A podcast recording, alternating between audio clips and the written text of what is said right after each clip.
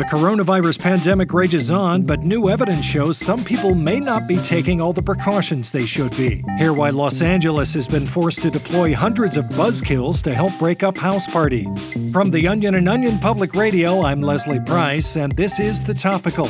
Opinions are like assholes, they're best formed by listening to a daily news podcast, so stay with us.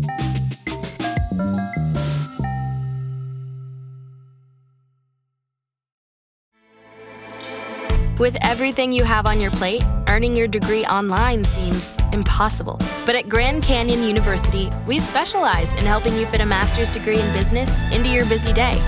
Your graduation team, led by your own GCU counselor, provides you with the personal support you need to succeed. Achieve your goals with a plan and team behind you. Find your purpose at Grand Canyon University. Visit gcu.edu. Like many cities across the country, Los Angeles has seen a spike in COVID cases since partially reopening and relaxing social distancing guidelines, so much so that now city officials are being forced to take action. Los Angeles Mayor Eric Garcetti announced today his office would be deploying deeply unpleasant covert operatives all over the city to totally kill the vibe at any parties with more than 10 people. For more, I'm joined by OPR Get Together correspondent Jenna Resnick. Hi, Leslie. Jenna, just how big of a deal are these house parties? They certainly pose pose a significant threat. Contact tracers have linked thousands of COVID cases to local house parties in the greater Los Angeles area. One Culver City birthday party saw 35 infections alone, mm. which is what has prompted the mayor's office to respond with its designated downer program, designed to crack down on these virus incubators. Here's LA Deputy Press Secretary Harrison Woolman explaining the initiative. We've recruited a team of highly skilled buzzkills to suck the life out of even the most jumping party. These wet blankets come highly recommended from party promoters and family members alike. In fact, some of our best and dullest agents are able to break up up to three parties per day. Wow, so it sounds like they finally found a way to put these soul crushing twerps to good use. That's right. From the socially inept sensitive types to the loud obnoxious assholes to the dumbass who thinks they own the fucking aux cord, these brave service workers are completely ruining good times, all to help keep us safe, and it's already yielding great negative results.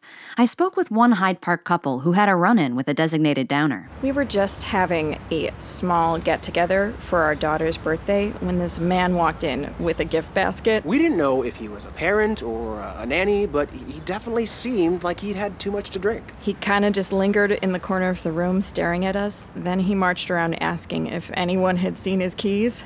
By then, most of our guests had cleared out, and that's when we thought, hmm, Maybe having this party wasn't such a good idea. Just incredibly unchill. They have to be, Leslie. And with local universities opening up and college students headed back to campus, these weirdos know they're going to need to do more than just linger on the outskirts of conversations to keep their city safe. Mm-hmm. I was fortunate to join up with one buzzkill, 68 year old Russell Fowler, to see him in action as he attempted to break up an admittedly pretty tame USC fraternity party. Take a listen. Hey, who's that old guy over there rubbing his belly button?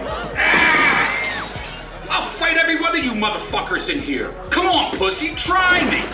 Well, if that's not enough to get you to seclude yourself in permanent isolation, I don't know what is. Thanks for the report, Jenna. My pleasure. If you or someone you know is terrible at parties, you can find a link to sign up to be a complete fucking buzzkill at our website. And that way I'll know never to invite you to any of my parties either. No one kills the vibe at the House of Les. We'll be back in a moment.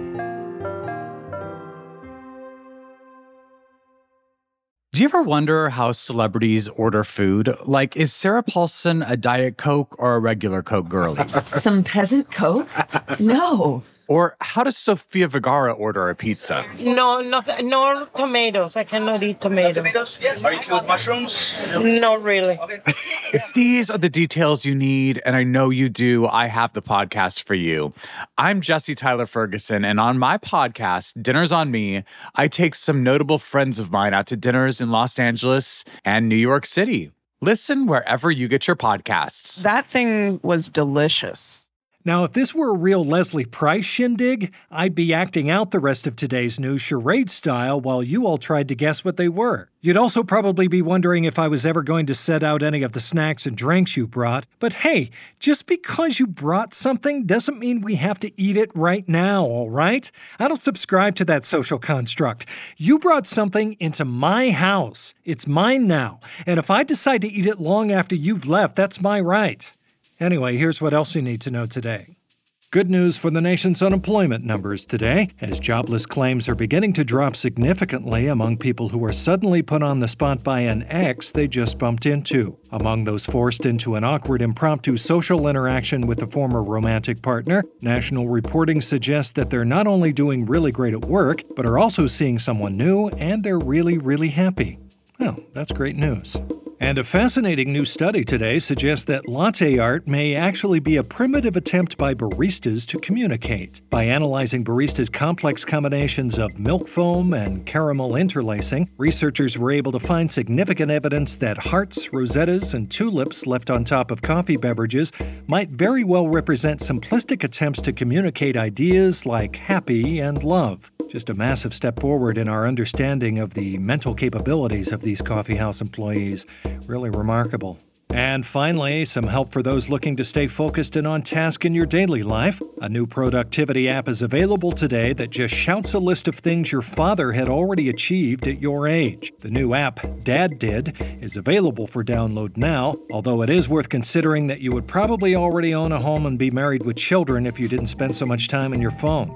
Just saying. And that's it for the topical today. I'm Leslie Price. The news doesn't stop just because you've already heard it all, so be sure to visit theonion.com to read all about the exact same things I've just talked about. It'll be a valuable use of your time. And don't forget to tune in to tomorrow's episode where we'll sit down with a spokeshog who's condemning all the hypocritical stereotypes associated with hogs being wild and lazy. Interested to see if this spokeshog can change my mind on some of my own long held beliefs. It should be a fascinating conversation, and you won't want to miss it. We'll see you tomorrow.